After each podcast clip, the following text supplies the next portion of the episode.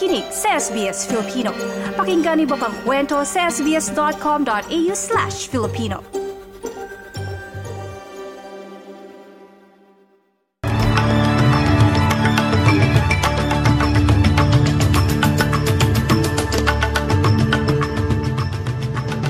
Sa ulo ng mga balita, Unang mga hostage ng grupong Hamas nakatakdang palayain.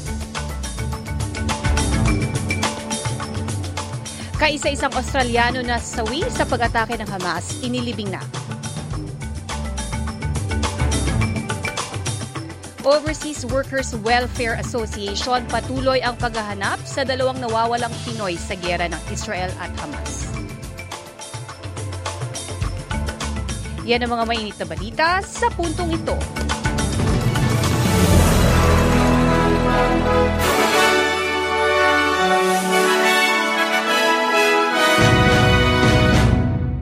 Sa detalye ng mga balita, pinalaya ng grupong Hamas ang dalawang hostage nito. Kinilala ang mga mag-inang U.S. citizen na sina Judith at Natalie Raanan. Dinukot ng Hamas mula sa Nahal Oz Kibbutz ang mag-ina malapit sa Israel-Gaza border. Mula sa Chicago ang mag-ina at unang mga hostage mula sa aabot dalawang daang hostages. Sinabi ng grupong Hamas na pinalaya nila ang mag-ina dahil sa mga dahilang humanitarian at upang ipakita na mali ang mga pahayag ng U.S. President na si Joe Biden Biden. Sinabi ng U.S. Secretary of State Antony Blinken na mananatili sa U.S. Embassy sa Israel ang mag-ina kapag nakalabas na sila.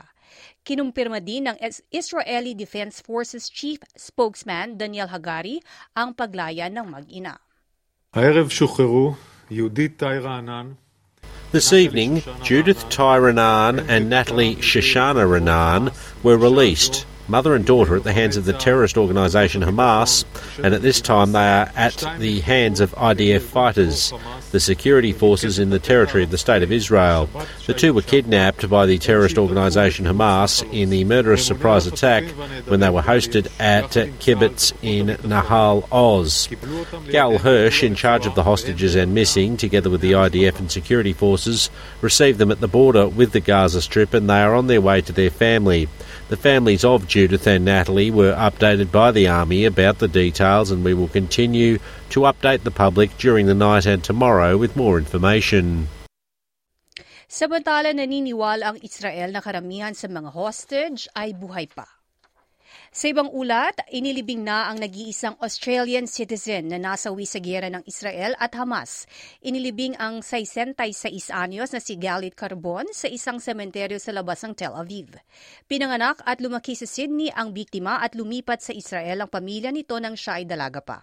Hiling ng pamilya na mailipat ang kanyang libing sa Kibbutz Be'eri, southern Israel kung saan siya naninirahan. Kinilala ang biktima bilang mabait at mapayapang ina at lola. Inamin pamilya at apo na si Maya Carbon na malungkot sila sa nangyari sa kanila at sa kanilang komunidad.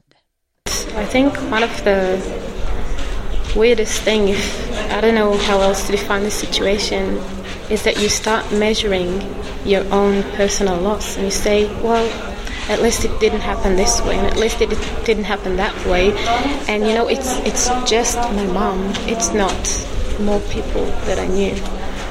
Um, but it's such a tight community. You know everyone. Everyone. And you know everyone's everyone. Sa Pilipinas naman patuloy na umaasa ang Overseas Workers Welfare Administration na buhay pa ang dalawang OFW na nawawala sa gitna ng giyera sa pagitan ng Israel at militanteng grupo na Hamas. Ayon sa OWA Administrator na si Arnel Ignacio na wala pang update ukol sa kinaroroonan ng mga Pinoy na missing. Aniya patuloy nilang sinisiguro na namomonitor ng OWA ang kaso.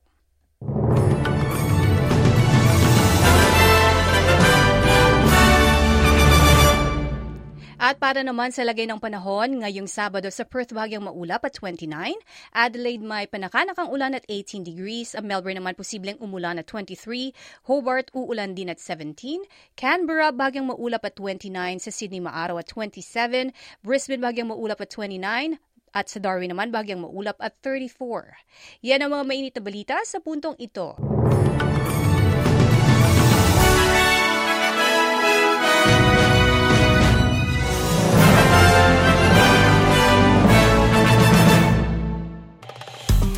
Niyo bang makinig na iba pang kwento na tulad ito? Makinig sa Apple Podcast, Google Podcast, Spotify o sa iba pang podcast apps.